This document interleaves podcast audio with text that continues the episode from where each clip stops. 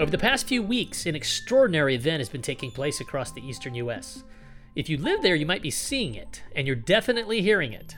A group of periodical cicadas called Brood X has begun to emerge above ground in the largest emergence event since 2004. For the next month or so, chorusing male cicadas will fill the air with their loud buzzing in desperate search of a mate.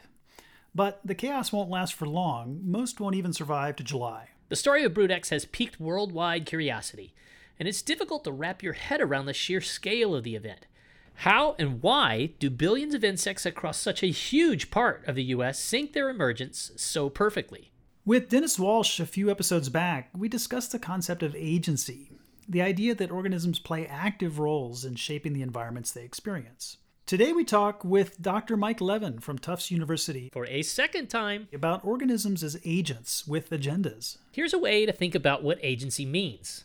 In Brood X, each cicada has an agenda the males to chorus, the females to listen, and both to find a mate, while also avoiding the snakes and lizards and crows and hawks and possums and raccoons and all sorts of other critters that love to feast on them. But Mike's idea of agency goes beyond just surviving and reproducing. He applies agency to every level of life, from the entire brood X emerging from underground every 17 years, to the cells within each insect, to even the mitochondria and the metabolic networks operating within those cells.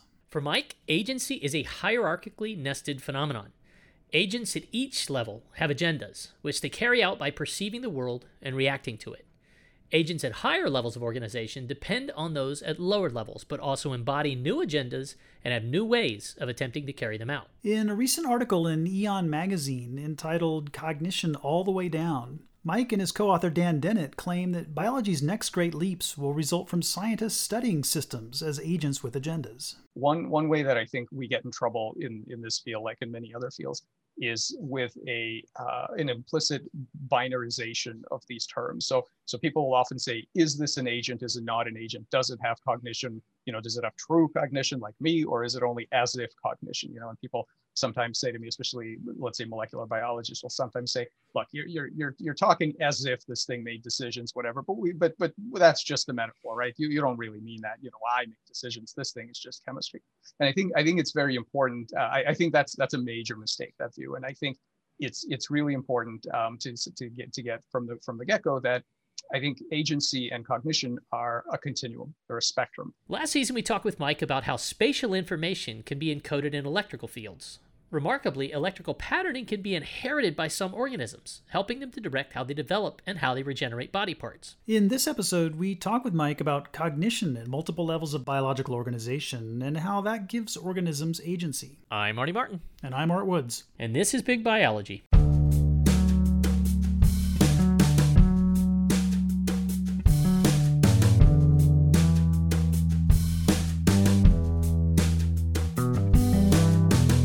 Thank you so much for coming on to the show for the second time, and congratulations of a sort for being our, our first return guest on Big Biology. Um, before we get into the details of the of the article that's going to be the basis of the conversation, which was in Aeon last October, I believe, and you called it "Cognition All the Way Down," uh, we wanted to ask, what's the history of the article, though? Was it something you were invited to write? Did you go to Aeon with the idea? Did you incubate the, these ideas over a long time, or is this in response to some specific event? Well, um, you know, the, these ideas have have been incubating for a really long time. I mean, obviously Dan has been thinking about this for a really long time, and and and I have as well. And uh, it was just to, to me, it was it was an incredible um, opportunity. That it actually started as a three way conversation between uh, Rafael Yuste, uh, Dan, and myself. And we met a couple of times and had lots of meetings about it and, and had lots of discussions about it. And in the end, we decided to split it into two pieces. So this is the piece by Dan and I. There's another piece that is currently making its way uh, through the system by Rafa and myself. Um, but it was it, it came out of these this this kind of three way conversation that, that we had way back. So, so how did how did you end up sort of linking up with Dan Dennett on this, and you know what what was the the origin of your ideas and collaboration? Well, uh, I mean, I, have known Dan's work uh, ever since I was a kid, basically reading uh, reading his books. Uh, very influential in the way that I think about things. Um, I had him then as a professor when I was a student at Tufts, uh, taking his uh, philosophy of mind class. You know, back in those days, I had him as a professor, and I've, I've, talked to him on and off about various ideas. But this this was just the the ideas kind of gelled together at one point a couple of years ago Mm-hmm. And uh, I, I, I just found this this absolutely tremendous. You know, this this idea, this this uh, being able to to discuss these with with him and uh, and being able to co-author something is I, I got a, a, huge kick out of it. I think mm-hmm, it's mm-hmm. great. Were, were, there major points of disagreement you guys had to work through to to get to this article, or was mostly on the same page? Yeah, I think I think we're mostly on the same page. I mean, there are there are subtle things that I think we we probably disagree on. I think I I probably, um, with, at least with respect to some of the biology, I'm, I, I probably have a more extreme view on some of these things than uh, than he does. And then of course he he also uh, thinks about all kinds of things that I haven't even touched. You know, so issues of actual consciousness and so on, uh, mm-hmm. which which I haven't even gotten into in any of the things that I've written.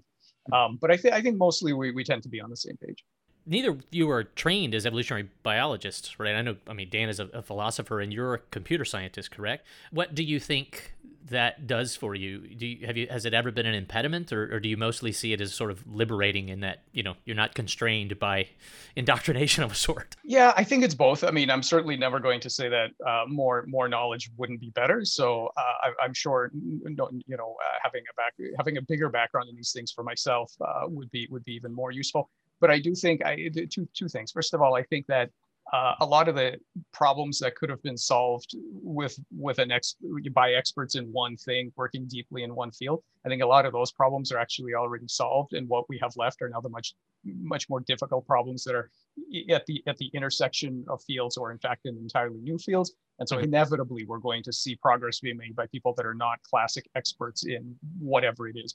And I do think there's a liberating aspect to having been trained in a completely different field. So I like the way computer scientists think about things. And I do think that they uh, tend to bring in a perspective that's very useful in biology. Well, let's let's jump into the article now. Um, I want to start just by reading something you wrote uh, early on in the article. That biology's next great horizon is to understand cells, tissues, and organisms as agents with agendas. Let's just kind of define this thing, agency, and I think it's um, to me both comprehensible and incomprehensible, and it's unusual enough to to the sort of general scientific public that I think we need to unpack it. So, so what is agency? Uh, let's let's start there. Um, to, to, to, me, and obviously this is a huge field, and lots of people, uh, lots of very smart people have had deep things to say about it. Um, for I, I take an engineering approach to this, and so for me, agency is a kind of center of gravity for things like decisions, preferences, memories, and and in, in the more advanced implementation, sometimes things like blame and credit and, and other you know other things like that. It um, agents agents are things that can make mistakes, right? Chemistry and physics doesn't make mistakes; it just sort of does what it does. But agents are are and I, and I think this is a point that Dan has made before that that agents are capable of making mistakes, and so there is a kind of a, a, a whole spectrum of different uh, levels of sophistication that different agents can uh, can achieve. But they, to me, they are a kind of um, uh, it's like like everything else. It's a metaphor. It's a metaphor that helps us do science, and it helps us to organize what we see in terms of complex systems. And uh, another thing I would say about it is that it's sort of in the eye of the beholder. So how much agency something has and whether something, uh, to what extent something is an agent has a lot to do with who or what is observing that agent and trying to predict its behavior, modify its behavior, and so on. Mm-hmm, mm-hmm. So, so agents depend in part on cognition, right? So you guys use this term as do others, and as I understand it, that's about sensing and understanding local environments as a way and using that information to make decisions about how to act in those environments. Is, is that a reasonable way to describe cognition? Yeah, I, I think it is, and I think I think the important thing to to to say right right from the get go is that one one way that I think we get in trouble in in this field, like in many other fields, is with a uh, an implicit binarization of these terms. So so people will often say, is this an agent? Is it not an agent? Does it have cognition? You know, does it have true cognition like me, or is it only as if cognition? You know, and people sometimes say to me, especially let's say molecular biologists will sometimes say, look, you're you're you're you're talking as if this thing made decisions, whatever. But we but but that's just a metaphor, right? You you don't really mean that. You know, I make decisions. This thing is just chemistry.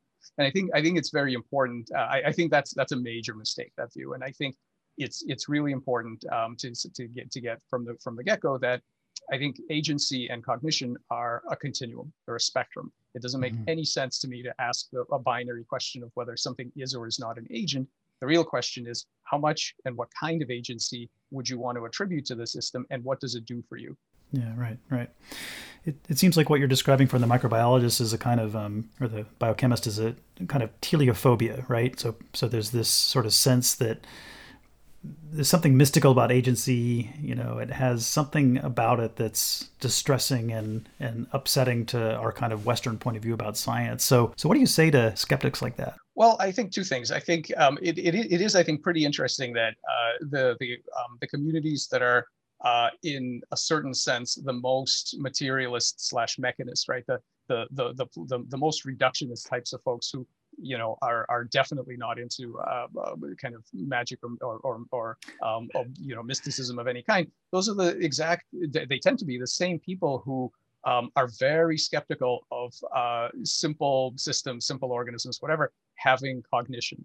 And I think those two views are actually incompatible because if you don't believe in magic, it, then and you take evolution seriously, then you have to ask whatever cognitive uh, properties human beings have, they had to have come from somewhere. So it's it's I, you know I, I think thinking of agency as this magical thing that somehow appears in in in humans maybe higher you know primates but but everything else is sort of as if cognition i think that's completely incompatible with a modern view of of evolution and uh, and just just you know science in general i think we have to look at what the primitive version of these uh, complex capacities are so yeah. so teleophobia right so so to get into that teleophobia i think is this uh, this real uh, desire not to make a particular kind of mistake and the mistake is not to attribute uh, too much agency to systems and so if you ask the question, you know, how does a thermos know whether to keep something hot or cold, right? That that is a that is a bad that's a bad question. And, and the reason and, and the reason right and the reason it's a bad question is not because there's anything wrong with asking how things know things. It's simply that um, th- that we now know that that kind of question gets you absolutely nowhere as far as being able to predict and explain what a thermos does over and above the the much the much more simple thermodynamics explanation, right? So so you gain nothing at that at that point the problem is that that people tend to really uh, kind of emphasize that type of error but the, the, but but but they tend to ignore the other the other type of error which is ex- equally bad type 2 error right yeah yeah where where what you're doing is is you you you leave so much on the table if you then have a system that is in fact a complex agent and you insist on treating it uh, with a with a much much too simple uh, mechanism a kind of set of models, you're, you're giving up a lot and, and it's just as bad. So, so our goal, I think, is to get it is to get it right. And, and, and for me, it's an engineering problem. It's not philosophy. It's not, you know, can, can it be or can't it be? The question is, what's the best metaphor to help you do your science? Yeah. You used a, a, great example. I mean, really, we want to drive this home. We've talked about agency in a couple of shows. We have other shows coming out about agency. I think Art and I are, are fans of, of the, the concept. But let's really make sure that there were uh, driving this home for for everybody. If you put a ball, this is your example. If you put a ball and a mouse on the top of the hill, you get very different outcomes. Can you can you walk through that in the context of, of agency? Yeah, I mean, it's it's again, it's this idea that uh, that that and, and and I'm sure many people will, will disagree with this, but my view is that um, questions of agency are not to be settled by philosophy. There's only so much you can do sitting back in a chair and sort of pondering these things. The real hmm. question about agency is an empirical, experimental question. And and Dan actually, um, you know, I, I, read this years ago in, in his book. Dan's Dan's intentional stance is this idea that you should attribute exactly that level of, you know, he was talking about consciousness and other things, which I'm sort of avoiding for the time being. But as far as agency, you know, the idea is is exactly the right amount that you should attribute to the system to optimally predict and control. I mean, hmm. it's, it's, a, it's a totally engineering thing. It makes no mm-hmm. assumptions up, up front about how much, you know, how surprised you're going to be if it turns out, wow, I really need a, a, model with tons of agency to properly understand the system. Well, mm-hmm. then there you go. Now, now you've learned something new. So, mm-hmm. you know, completely fine with that. And of course, there are many examples in science that go the other way around, where people thought that uh, back in the day that, uh, you know, objects, the rocks fell to the earth because they really liked being, you know, down as close to the earth, earth as possible. Okay, that didn't really get us anywhere so so to me it's a it's a total engineering task. And so with the, the thing with the with the with the ball and the mouse on top of a hill is just an example of this. You know, if you've got a if you got a ball at the top of a hill, you can use equations that will tell you what it's going to do, and those equations have almost no reference whatsoever to information processing, to memory, to learning, to preferences. You don't need any of that. You have a much simpler model that does pretty much everything you want to do to predict what that system is going to do.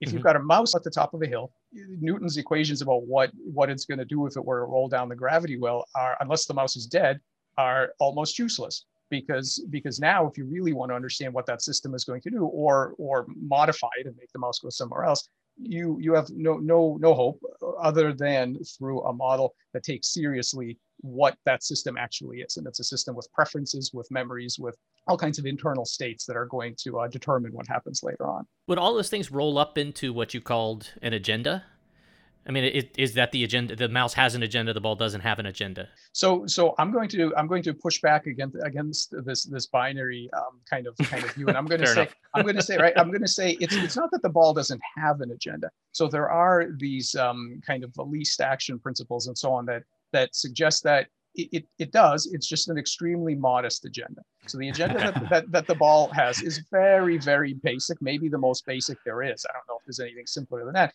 The agenda is to minimize free energy. Fall down a gravity well. it's just going to fall down a gravity well. It is this probably the smallest, you know, kind of feeblest agenda you could possibly have.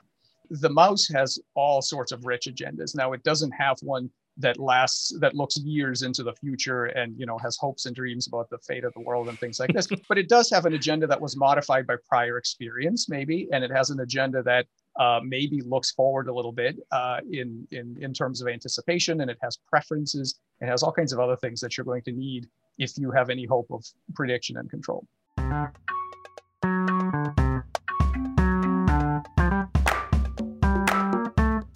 another aspect of this that uh, I think is quite powerful is your idea about levels at which agency happens. And, and um, so if we think of like humans, myself, I'm, I'm a collection of organs and a collection of cells. And as you argue in the article, those things also have agency, right? So there's sort of agency happening at different levels at the same time.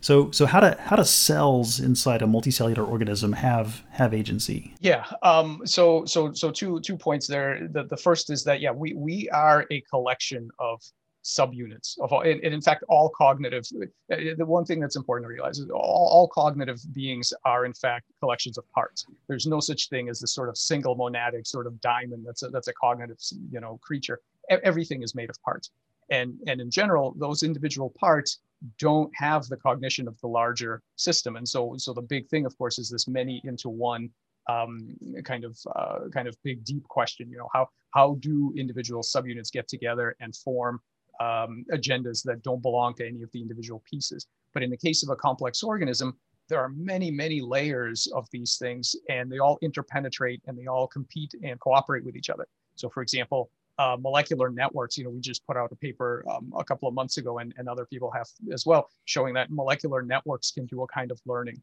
And so they, they are modified by their experience, even without rewiring. So we're talking about, you know, not not not changing the network, but just purely dynamical systems kind of stuff. Cells, which used to be unicellular organisms, which absolutely have agendas, you know, amoebas and, and paramecium and things like this. And so so these cells are now working together. So they have local single cell level agendas, metabolic and, and so on, but then they're part of much bigger units that also have interesting agendas. For example, a collection of cells that is trying to regenerate a salamander limb. And so, so you keep amputating that limb and they will keep working together to, to achieve that goal. And then they stop when it's achieved. You know, this is one of the most profound things in regenerative biology is that it ever stops. You know, mm-hmm. that when a when a correct salamander limb is uh, is is built, the, the collective recognizes this and ceases its activity. One of the most incredible aspects of biology. So there's agendas all up and down, um, as we, we, we know. Uh, organs compete with each other, in, even in the same body. So they compete for informational molecules, they compete for metabolic resources. So it's it's this kind of it's this kind of society of, of agents that uh, that that is that's very complex and multi-level. Yeah, how, how are those um, agendas of all those different levels aligned or not aligned? Uh, you know, how how do the agendas and the agency of the higher levels emerge from the actions of the lower levels? Are, are there are there sort of general rules about how that happens? Well, I think the only general rule is that evolution exploits both the competitive and cooperative nature of these things to tr- to to uh, try to make the most adaptive um, creatures possible. I think that's the only general rule there is. Now, now underneath that, there are there are a couple of specific things that are interesting. So, so one idea that um, I've been playing around with lately is this this idea that a lot of the things living systems do are problem solving in, in various virtual spaces. So for example, we, we're all familiar with three-dimensional space. So, so animals can, can navigate 3D space and solve various, various problems, fine. But there are also uh, morphospaces. So, so for example, when um, an, an, organism has to rearrange its face from a from a abnormal starting configuration to a normal configuration. That's a that's a journey through morphospace, the space of all possible configurations of its anatomy that it needs to undertake. And there are other spaces. There's transcriptional space. Which genes do I need to turn on and off at any given time to optimize for whatever? There are physiological spaces. So in all of these spaces, the system is constantly trying to get from wherever it is now to the best place it can. And the sophistication of the agent is is basically given by how how Byzantine a, a set of paths can this agent traverse, right? For example, can it step away from the most direct line to where it's trying to go if that's in fact going to long term get it to a better to a better outcome, right? So very hmm. sophisticated agents can do this, dumb agents really can't. So so if you look at it that way, and there's that, that, that evolution basically reuses the same tricks to navigate these spaces. And I think I think it makes a lot of sense. You know, the the the earliest you can imagine the earliest forms of life were were solving metabolic search problems, right? And then you got morphospace as as organisms have to had to shape themselves, and then um, behavioral space because then you started to move and to be able to get around. And so I think evolution just pivots. And so so that's kind of a general thing is that it pivots certain strategies like run and tumble and these various things, but they work in all kinds of uh, spaces, not just in three-dimensional physical space. Oh, wow, there's so many so many things going on there. Let me let me ask a a different question. Um, back to the you know sort of agency side of things. Would would it be fair to say that organelles and certain molecules have agency as well, or do we should we be drawing the drawing the line? To, I mean, not to dichotomize, but should we be drawing the line at cells? Yeah, you know, I mean, I hate drawing lines um I, you know but but uh, individual molecules i don't know how much you how much traction you get from from uh, using agent based models with uh with molecules although although there may well be examples of this that i don't know. For organelles i think it's probably quite reasonable. I mean certainly for example mitochondria right? As, as far as i know used to be its, own its own organism at some point. Um, i would not at all be surprised if there were good stories to tell about the, the goals of a mitochondrion and what and in which cases they align with versus uh, compete with the goals of the cell that it lives in. It, uh, that seems perfectly reasonable. I think overall, the one thing I forgot to sort of say in response to the previous question, which is relevant here, is that I think one thing that larger agents do is that they distort the option space for their subunits, mm-hmm. so that from the from the local sort of myopic perspective of the subunit, all it looks like is you're falling down the gravity well. You don't really have a much of a choice about what you're doing. It's pretty obvious what the next step is. You're just you're just sort of doing your local thing.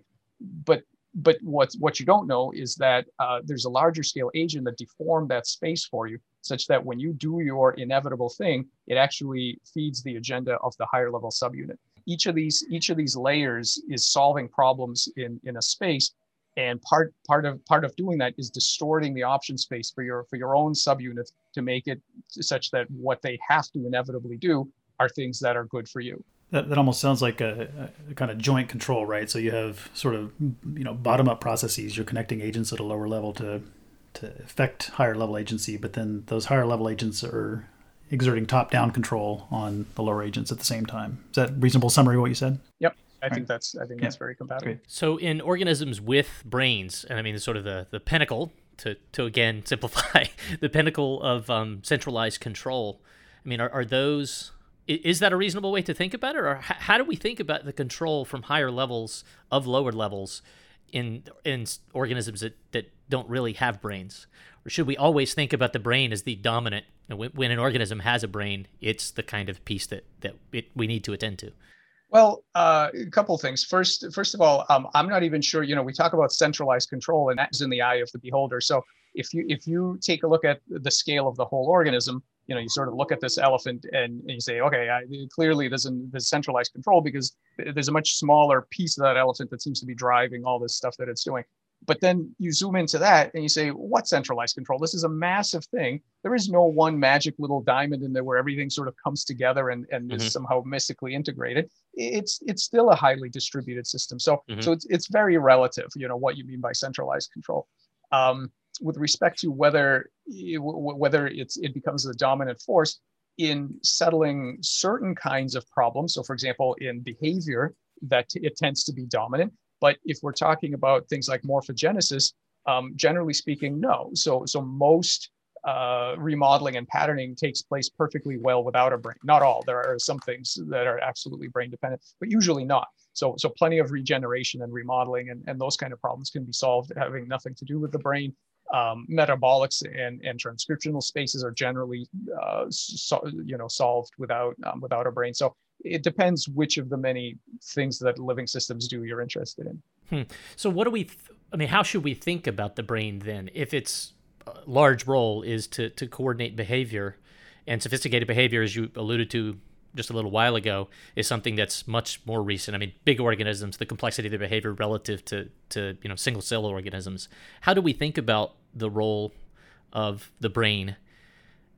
If if we don't consider it to be the diamond in the center of the system, how how do we think about it? I mean, is it just another point of uh, mechanism coordination, or how should we think about that? Yeah, I mean, not to diminish, uh, clearly not to diminish the role of brains. I mean, so so brains are fantastic. Evolution loves them because they provide uh, uh, they provide something very important. Um, the first thing I think they, the most obvious thing I think they provide is is is speed. So so one of the things that happened evolutionarily apparently is that uh, developmental bioelectric mechanisms. So, so in fact, all cells do the kinds of things that brains do in terms of passing electric uh, signals to each other, moving neurotransmitters about, all of these kinds of things. All, all, cells do this, and and and you know what what what I think evolution did was to uh, when it when it pivoted to to add behavioral control in addition to a morphogenetic control, is that it developed this cell type which simply allows all of this to happen that much faster. Because if you're running around and you know trying to eat your prey and not get eaten, speed becomes becomes very important. And so a lot of the same things that take days or or, or you know or hours in in developmental contexts are in millisecond time scale in the brain, but they're fundamentally the same processes. They mm-hmm. really are very very simple, similar. And so so I think I think the first and, and most obvious thing that brains and neural nervous systems gives you is speed.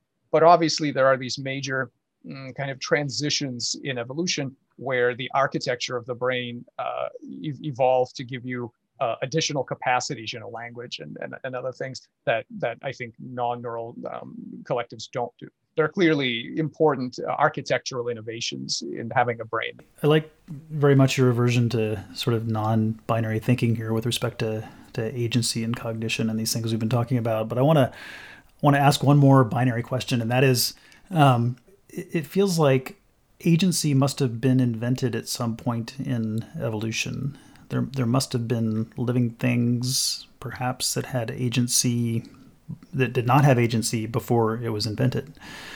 Do you, do you think that's the case, or is agency just such a fundamental part of, of life that it would have originated at the very beginning? Yeah, boy, that's a good question. Um, I find it very hard to imagine uh, any living thing without some degree of agency. And then again, this is this is my unwillingness to to, to make this a binary um, category. Uh, it's possible that in our efforts to make synthetic life, I mean, and I'm talking from scratch, right? The people who are working on um, origin of life work, maybe it's possible to produce something that we would recognize as life, but yet give it uh, zero agency. You know, I, I estimate. I, I find I find it very hard to imagine how that would work, but I'm not going to say it's impossible. I, I think actually agency goes all the way down, and I think here is probably I'm guessing this is probably where where I, I differ a little bit from from Dan's view on this. Not, not in the um, sense of of uh, this this this this panpsychist idea that you know all the rocks are sitting there having deep hopes and dreams and we just don't know about it. Not not not quite that, but but but if you scale down, so you know if you scale down the uh, the the complexity of the body, so you go from a, from an animal down to a simple rock or a chemical system or something you should also remember to scale down the expectation of agency. So not that rocks are having these complex inner lives, but if you do scale down the, the expectation of agency, maybe all the way down to the particle level, there is some kind of thing that you might call a non-zero eh, amount of agency. So, so j- just to give you an example, and this is, you know, this is extremely, of course, controversial and so on. But if I had to, if I had to invent, if somebody said to me, uh, invent what what properties would agency have to have uh, for for the for the smallest possible thing? Like, what's the most minimal amount of agency? I would say, well, it, it would have to do two things. It would it would have to be hard to predict. In other words, they would have to have some degree of indeterminism, and it would be able to um, it would be able to uh, uh, fall down various kinds of uh, wells in its state space.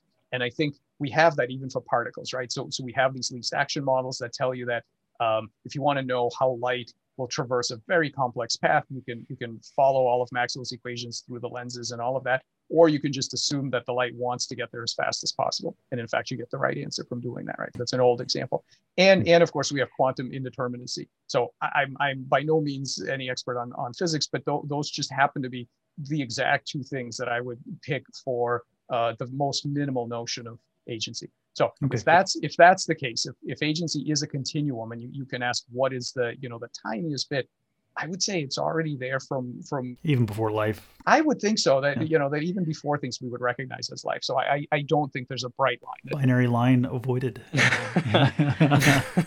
well, let's let's turn a little bit to the the power of agency, and um, just a quick question before we get to some other things coming out of the the points that you're making just now, Mike is it even reasonable to think about the amount of diversity that we have on this planet right now ever evolving without agency? I mean, if by some means we could eliminate or control agency, would we end up, could we end up with the same degree of biodiversity?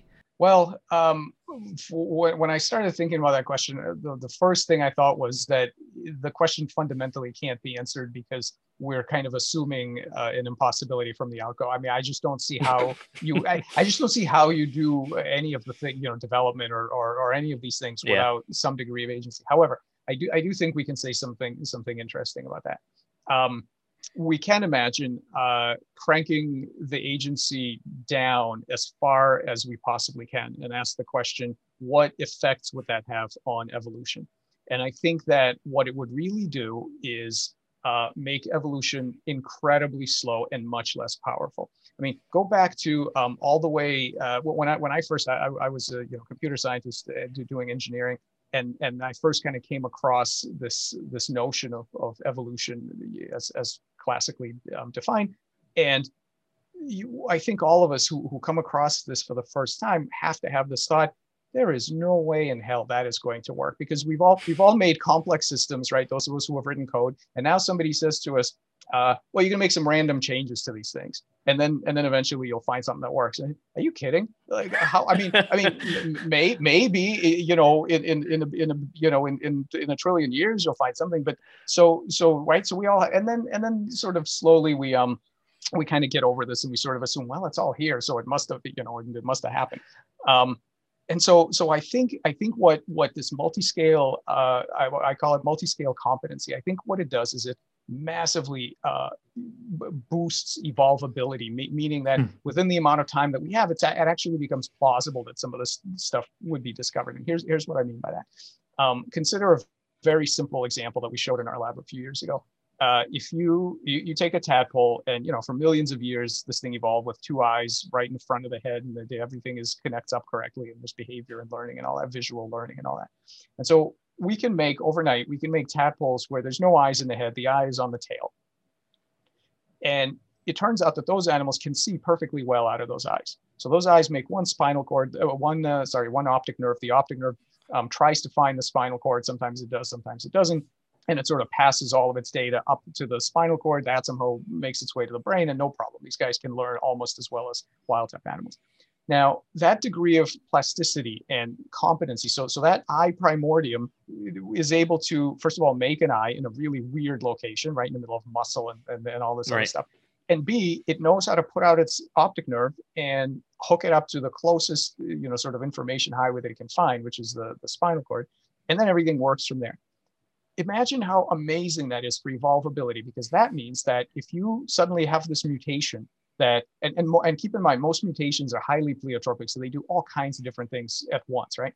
So you have this mutation and let's say it helps you out in some way. So it's it's got one feature that's adaptive that raises fitness but it but but it also happens to put your eyes in a funny location right? If there wasn't this multi-scale competency the odds of you surviving that would be very little because even though you might have some positive feature from that mutation, now your eyes don't work and, and, mm-hmm. and everything else has gone to heck and, and you know your overall fitness is terrible. The fact that a lot of these um, body agendas are able to be pursued even though things are changing, right? That's that's a nice thing about agendas as a, as a term is because agenda is flexible and agenda isn't a rote step by step. I do yeah. this no matter what, and if everything's wrong, I'm just going to keep doing it, and the end result is going to be terrible. An agenda is something that you can pursue flexibly, even when stuff around you is changing. So the fact that that organ primordium um, and various other things can can change and, and rearrange and still do what they need to do despite local changes means that mutations are far less likely to be deleterious. It means you can tolerate all kinds of mutations because uh, stuff will still tend to get its job done more or less. And that means that evolution can go much faster uh, than otherwise. So I think if it were possible to reduce the amount of competency uh, I think what that would do is is just really make the uh, the fitness landscape extremely jagged, and we would not, in any reasonable time frame, we wouldn't be able to evolve anything of value.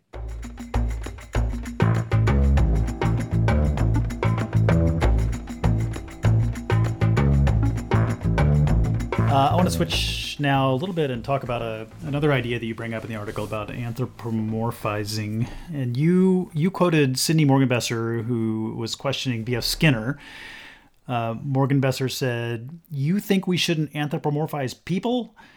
So why did he ask Skinner that? And and what's the parallel between sort of anthropomorphizing people and other things in in biology, including agency. I I think I think this gets back to our to our initial discussion about uh, teleophobia. So so when people say to me, you know, you're anthropomorphizing this or that process, my my take on this is there's no such thing as anthropomorphizing because we are not magic right what what they mean is what what people intuitively mean when they say is is this stuff is I, I, know that I have true, you know, uh, true beliefs and true opinions and, and true memories and whatever. And what you're doing is you're you're taking things that don't have this magical property and you're talking as if they do. Now, now that would be bad, right? That that sounds like a bad thing to do except that there is no such magic thing. We don't, whatever it is that we have. Many other things have, yeah. Right. And, and it, it, it's, it's inevitable that other things must have it to some degree or other. They may be, you know, less or more or whatever. But I think it's untenable nowadays to think that um, there is this, this, this magical anthropomorphizing.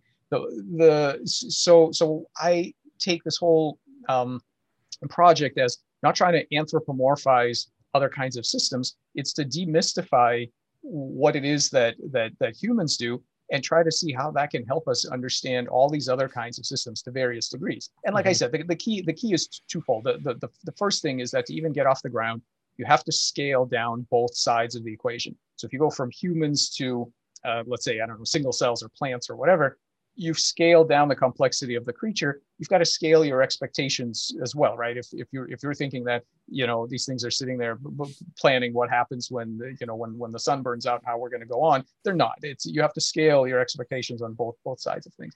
But the bigger the bigger thing is that it has to you have to say how it's going to en- enrich your science. Meaning does it give you new experiments that you can do? Does it help prediction? Does it help control? Is there something practical that you're going to gain with one particular model than another. You know, people say, you know, oh, you're anthropomorphizing. That's just a metaphor. I mean, everything's just a metaphor. Nothing's really anything. there are no spherical cows, right? You know, pathways and and lock and key proteins, all, all this stuff. All of these are metaphors. The question mm-hmm. is, how good is your metaphor, right? What does it do for you? Yeah, my I think my favorite part of this article is is the um you know in terms of why we why should why we should care why it matters is the the points that you brought up about the impending genetic winter can you can you tell us about the example of putting the model car kit into a pot of hot water? and what happens next? Yeah, um, that's that's uh, th- that's mostly that that that one was mostly Dan's as far as the model car kit. So I might I might let him um, you know kind of tell his story on that. But I can talk about the the genetics winter and what I think is is going on here. So it, it's kind of a, of of flashback to this this AI winter, right? That that that we had for some decades, where basically there was a very promising field that got shut down for a while. And I think I think the what, what I'm what I'm talking about is this: people have this this feeling that the problem that that all the problems that we're interested in in let's say biomedicine right so so um, traumatic injury birth defects cancer aging degenerative disease all, all these things that what we need to do is to be able to edit the genome okay that that's kind of the the, the takeaway that a lot of a lot of uh, press pieces have, have been putting out and so a lot of people are working on editing the genome. Now, don't get me wrong, genetics is amazing. It's incredibly useful. Editing the genome is incredibly useful. All of that stuff is great. However, uh, you have to keep in mind that beyond some low-hanging fruit, so so imagine in the next 10 years we solve uh, two, two things. We're, we're going to solve um, genome editing. So somebody will will have come up with a nice clean way of making ge- genetic edits exactly where you want it and nowhere else. Per- perfect editing. Yeah, yeah, yeah. For, forget all that. Let's say let's say you get totally perfect editing, and let's say and and and by the way, let's also say that stem cell biology gets solved, so that from from a stem cell you can get any other single cell type that you want. Okay. So now, you, so so now you have all this, and so now that means that you're going to solve some really nice low-hanging fruit. So so single single gene diseases, of which there are some, um, and single cell diseases, you know, Parkinson's maybe things like that. Um, but then then you're going to reach uh, the much much deeper question. Okay, somebody's missing their hand. Let's say there was an accident or birth defect or you know whatever, uh, or an eye, and and now what? because the point isn't to be able to edit the genome cleanly. The point is, what in the world would you edit?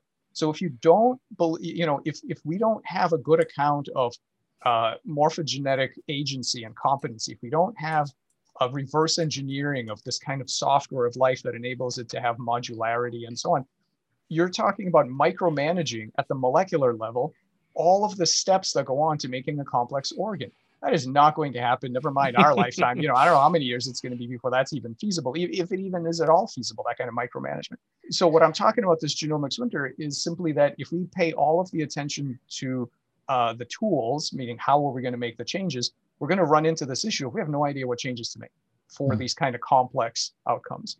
And that's why I think it's not well, partly because because it's not a direct mapping from DNA to um, to you know people talk about oh a gene for this and a gene for that there are very few genes for you know specific features right everything else is a massively complex journey from from the genes to whatever so so that's that's what i think is important about the, that genomics winter is that if we don't pay attention to the uh, to the to, to deconstructing this agency so we can take advantage of it um, there's going to be we're going to plateau for, for a long time yeah we just recently talked to walter isaacson about his his new book uh, the Codebreaker, which is about jennifer doudna and the race to discover CRISPR Cas9 and Nobel Prize, et cetera.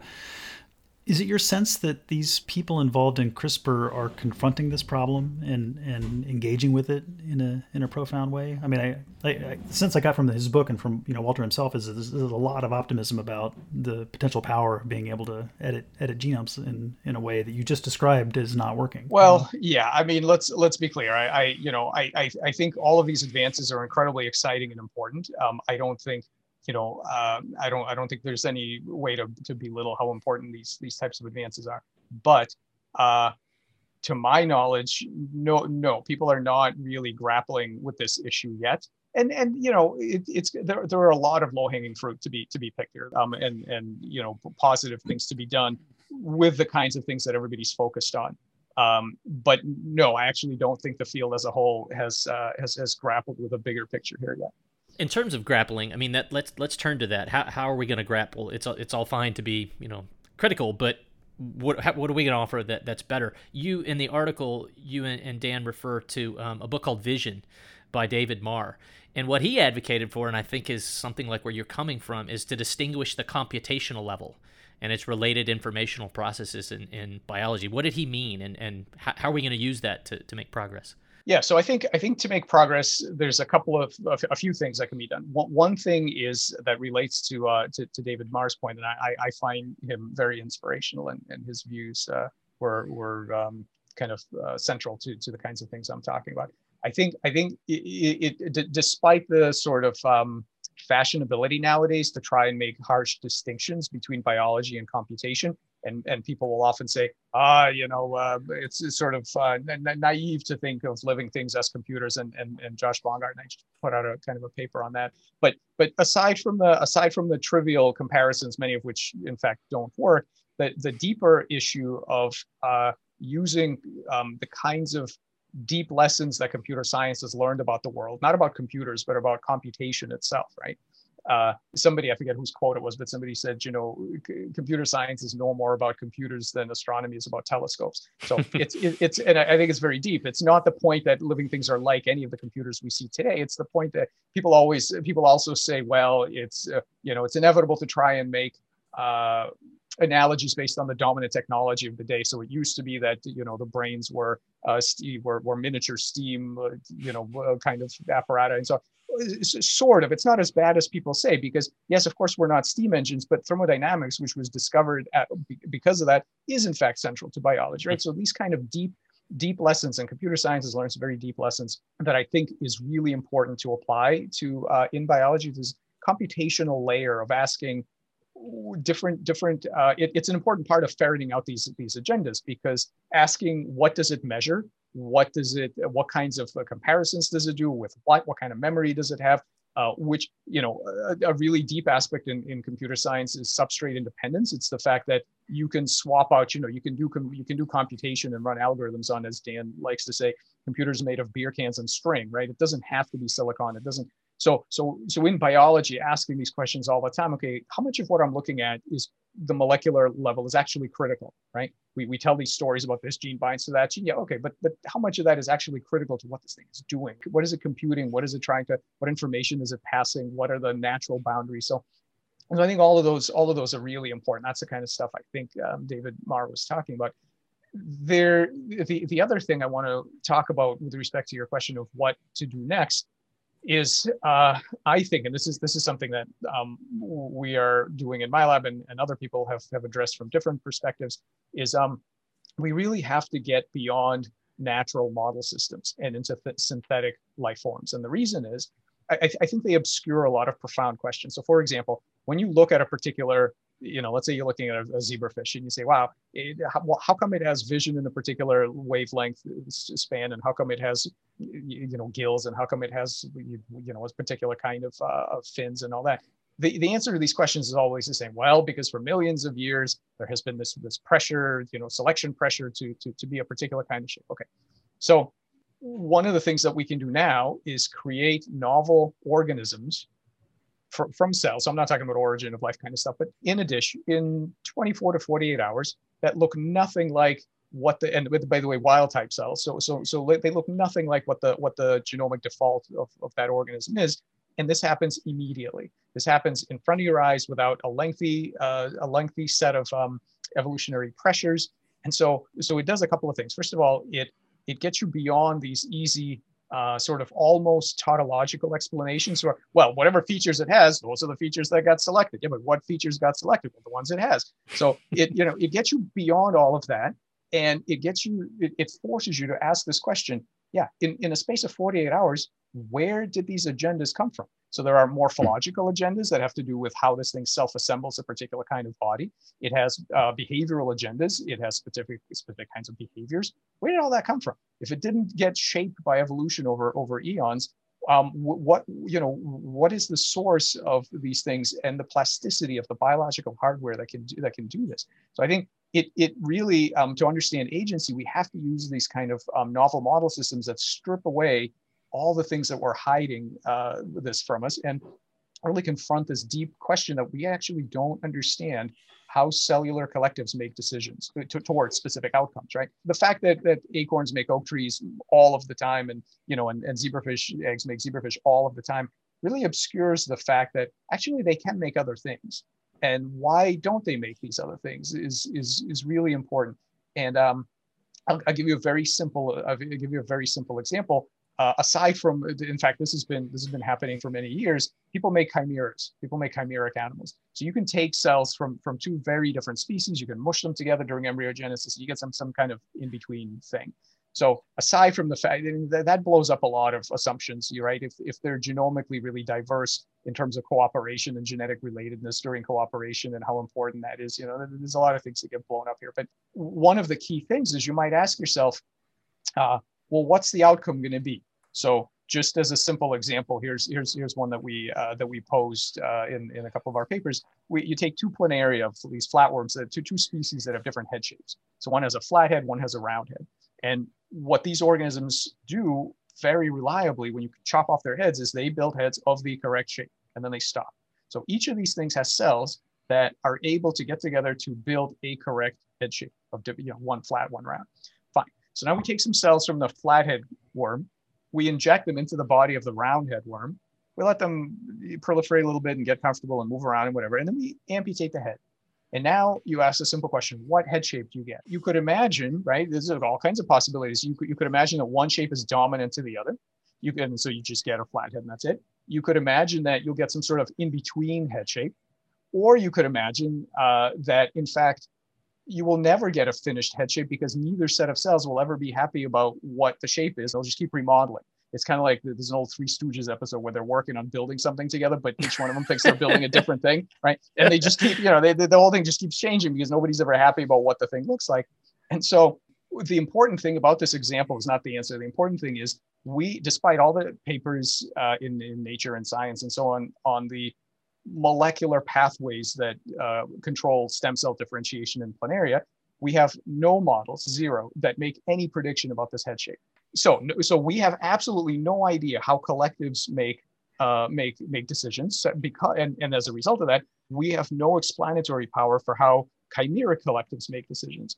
And what what what that in fact is the, the, the fact that wow, we, we really don't know how to predict this. What that highlights is that never mind the chimera, you didn't know how to predict the planarian head shape in the first place, even just within one species. Knowing that that the complete genome of that worm, you had absolutely no idea what the head shape would be until you until you actually saw one.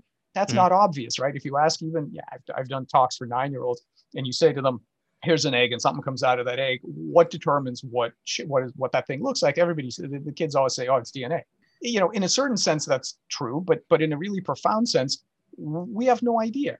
And, and right and and i think i think these chimeric synthetic model systems are essential to understand this this this business of, of agendas and to be able to exploit them for for biomedicine. Yeah. I, you know mike i mean on some level it, the clean experiments. You know, there's, a, there's a, realm of inference to be gained from those studies that is unprecedented. And so I'm, I'm with you.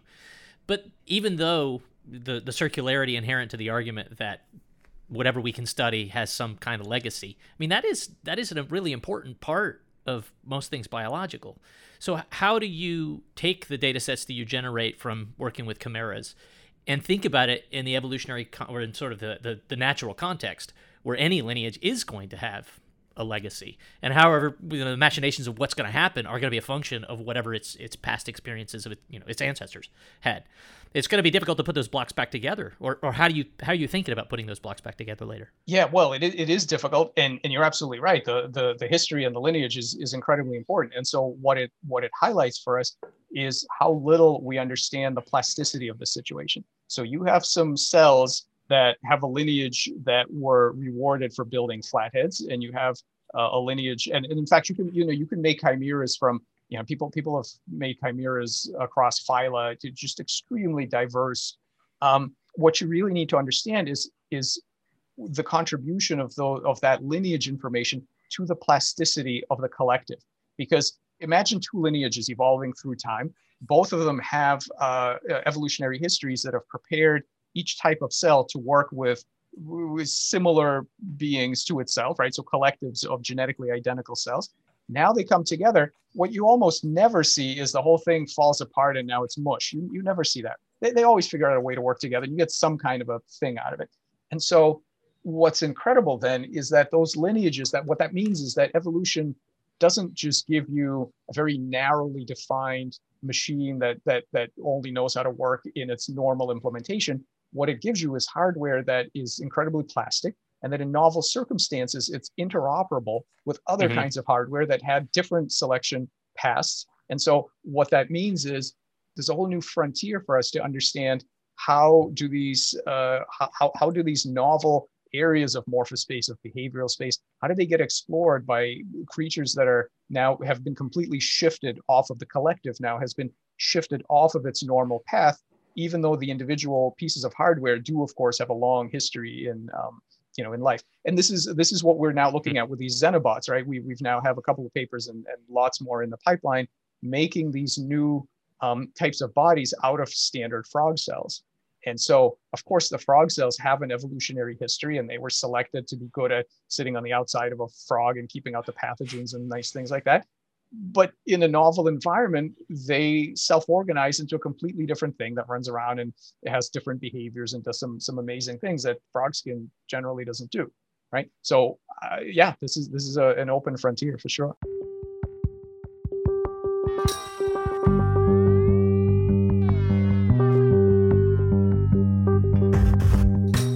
One of your favorite, or one of my favorite specifics in this section that, that you wrote about were these cognitive horizons. I mean, it's mapping of a different form. But what what do you mean by that? And you know, without stealing your own uh, Thunder and Grant opportunities and things, how how would you map the cognitive horizon of a, a species? Yeah. So so what I meant by the cognitive horizon is simply this. Um, we were we were at a conference, uh, a TWCF conference a couple of years ago, where we were charged with this very interesting idea to develop an option space for diverse intelligences. So if you open up the the the possible intelligences to okay, we got some some you know apes and some whales and some octopi and the, the things like that, but you also have potential exobiological entities. You have electronic AIs, maybe you have you know who knows what else, right? Uh, what could be an option space where you could compare all of those things directly? Because looking to see if they're made of carbon and have the frontal cortex that's a terrible criterion right? You, you don't want that. Uh, so so what is you know what could you have? And so and so we started and lots of people had other good ideas. This one was was my idea.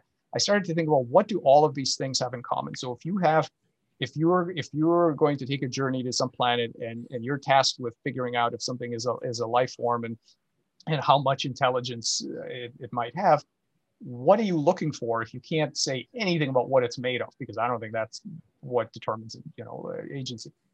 So so the thing the thing that i came up with is um, what, what i think is central to all of this is the ability to have goals or agendas and in particular the size of your agenda. And what i mean by the size of your agenda i mean what is the biggest goal both in terms of space and in terms of time that your cognitive system could possibly comprehend right? So I have, so, so for this horizon, I basically drew, it's a kind of diagram that looks like, it looks like a space-time diagram from special relativity, right? It's, you got, you got three dimensions collapsed onto one axis, that's all of space. And then this is all of time. And then you draw some sort of a, a thing for every, every kind of creature that you might encounter, you can draw some kind of boundary in the space to say, what is it capable of working towards? So as a simple example, you know, if you're, if you're a tick, then you don't have a whole lot of memory backwards. You don't have a whole lot of anticipation forwards.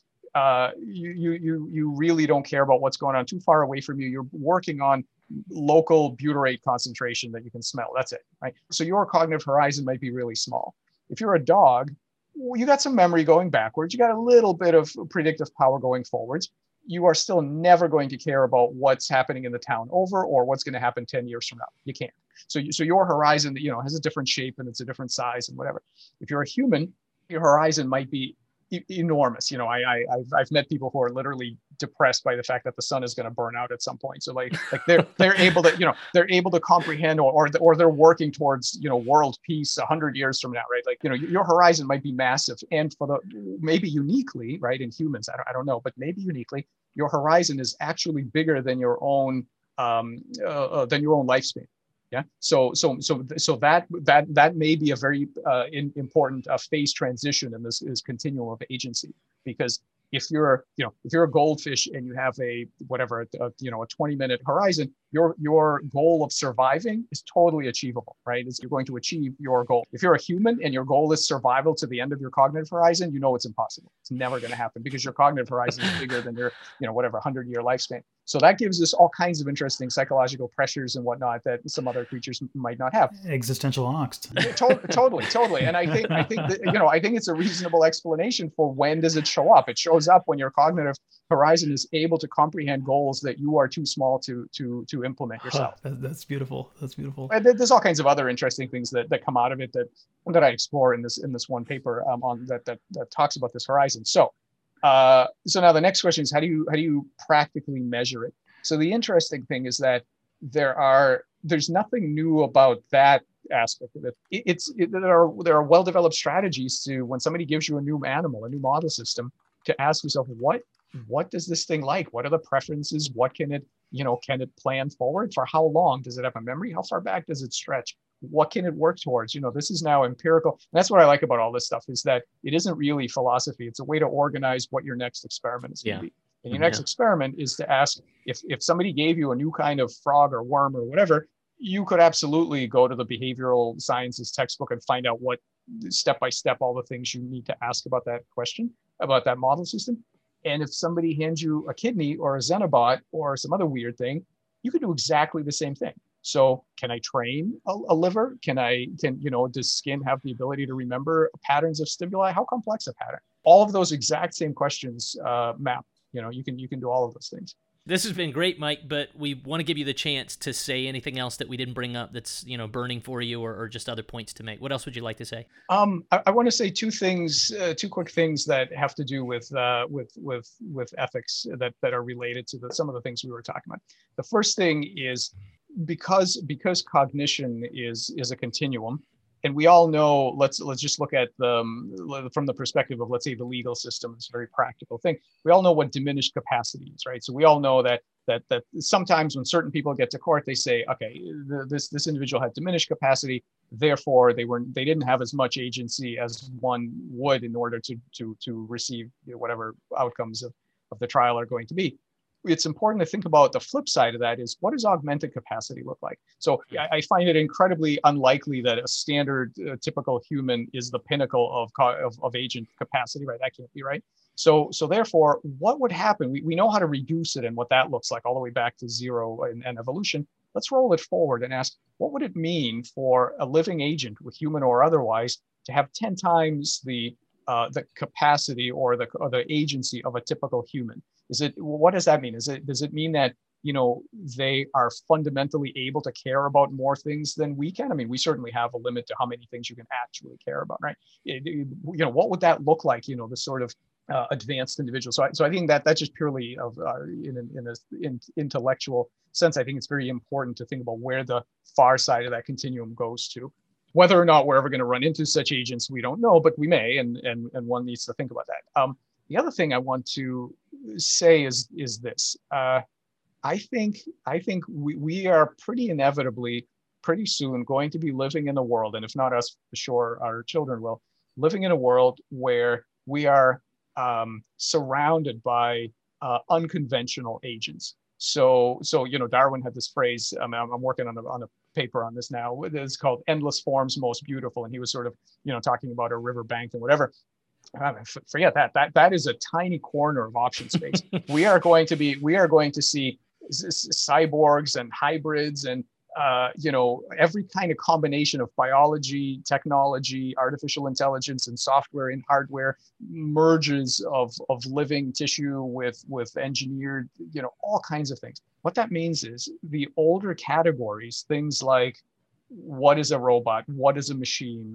how do we recognize agency what is what is something that was evolved versus designed? Does it matter uh, for these things? We have to start wrestling with this now because in the olden days it was very easy to tell uh, and even then of course we made all kinds of mistakes with, with various kinds of humans and animals. We made all sorts of terrible mistakes. But but but generally speaking you could do this. You would sort of knock on something and if you hear a metallic sound you would say oh yeah you can do whatever you want with this and if it was squishy and you know sort of warm and furry, you would say you if, if you do certain things with this, you're going to jail, right? You, you, you have to be nice to this one. It's a horse or a, you know a dog, whatever. Mm-hmm. And, and that was easy because because you could rely on two things. You could rely on the thing it's made, what it's made of, and you could rely on an origin story. You could say, well, this thing evolved, and this thing was created in the lab, and that makes all the difference. Those categories are gone. I think even now these categories are no good, and they're absolutely going to be no good going forward. So when you can't, and, and I think this this matches, um, you know, kind of uh, the progression of our thought in, in society, where you really can't make a decision about what you owe someone based on where they came from or what they look like, right? We kind of buy into that. So we have to start developing an ethics, uh, a system of ethics that doesn't uh, rely on these these ancient categories because they're no good anymore. You know, I often when I talk to my students, I say, okay, look, you got two, two, two houses. One house has a has a, a human that has 10% of their brain is this like Im- electronic implant by which they run their vacuum cleaner and their wheelchair and various other things. Mm-hmm. Then you mm-hmm. have a house next door, and that one has a Roomba, which is 90% robot, but it's got some human cells there that help it recognize faces and whatnot. And right, so that's 90 10. This is 10 90.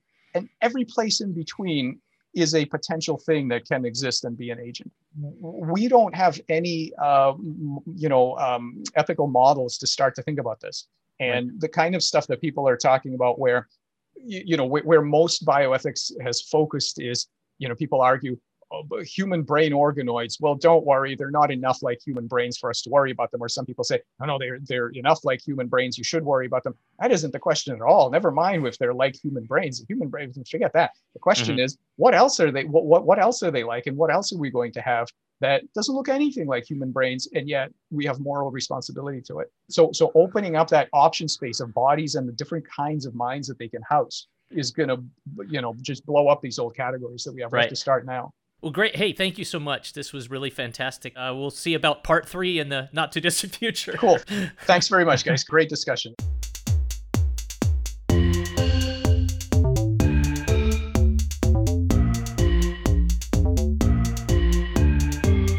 Thanks for listening to this episode of Big Biology. To support the show, please consider making a monthly donation to our Patreon page at patreon.com slash bigbio.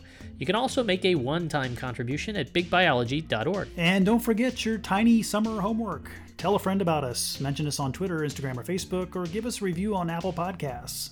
As a nonprofit, we rely on your help to spread the word. For the latest big biology news, follow us on social media. We especially encourage you to join our listener group on Facebook, where you can discuss the episodes with other fans, create memes, and interact with the big biology team. On the next episode, we talked to Konstantin Chumakov and Robert Gallo about their idea to use LAVs, live attenuated vaccines to intervene in the prevention of COVID and other novel infections. LAVs, like those that protect against tuberculosis, polio, and other infections, might also, in effect, perturb the innate immune system and protect against non target infections, including SARS CoV 2. In a recent article in PNAS, they summarized these new ideas and how the use of these cheap and common vaccines could be a way to slow the spread of novel infections. And bats are containing it by innate immunity low level, low level, so you don't get inflammation, constitutively expressed. So I'm thinking about all these things, and you know, why aren't we thinking this way right now? And then came in the Global Virus Network conversations with Konstantin, and I'd heard him before, but this time I, I, was really listening to those old stories he had, and I realized there is a field there. And before we go, we want to tell you about a podcast you might like. I Know Dino. We're in the golden age for dinosaur discoveries. A new dinosaur is discovered and named nearly every week, and I Know Dino is the only podcast that covers every new dinosaur discovery. After six years of production, I Know Dino is the world's largest dinosaur podcast. I know Dino is made by adults for adults, but they keep it clean so kids can listen too. Not only do Sabrina and Garrett cover new discoveries, they also promote critical thinking when new claims are presented about dinosaurs. Previous topics have included how close are the dinosaurs in Jurassic Park to our current understanding. What did Spinosaurus use its sail for? Did T Rex really have short, useless arms? Was Velociraptor small and feathered? Did Dilophosaurus spit venom? What can fossilized gut contents tell us about dinosaur diets? Check them out wherever you get your podcasts. Again, the podcast is I Know Dino. Thanks to Steve Lane for managing our website, Dana Baxter, Ajikia Dahaki, and Jordan Greer for managing our social media channels and helping to produce the podcast, and thanks to Ruth Demery for producing the episode. Thank you to the College of Public Health at the University of South Florida, the College of Humanities and Sciences at the University of Montana, and the National Science Foundation for support. Music on the episode is from Poddington Bear.